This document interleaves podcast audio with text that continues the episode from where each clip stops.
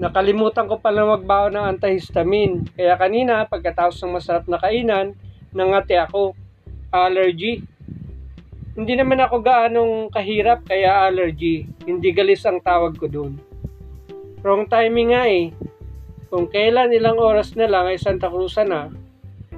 Pag hindi pa to humupa, sayang ang barong Tagalog na ipinatahi pa ng mami ni Dindi para isuot ko mamaya. Pero alam ko, mawawala na rin ito.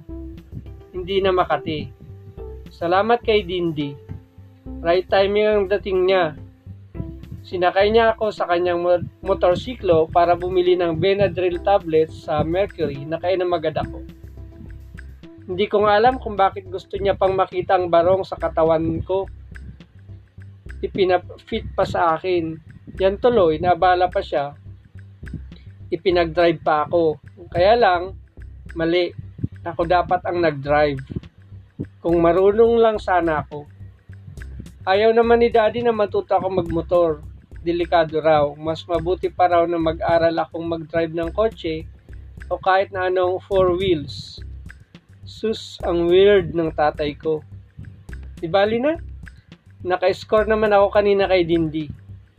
Pinakapit niya ako sa tiyan niya para raw di ako mahulog. Nakakatawa. Baliktad talaga. Sabi pa niya, usog ka pa dito. Hmm, sarap. Ang bango pa ng buhok niyang kinulot-kulot.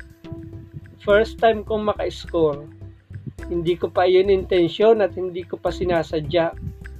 Allergic talaga ako sa amoy ng babae. Lulus.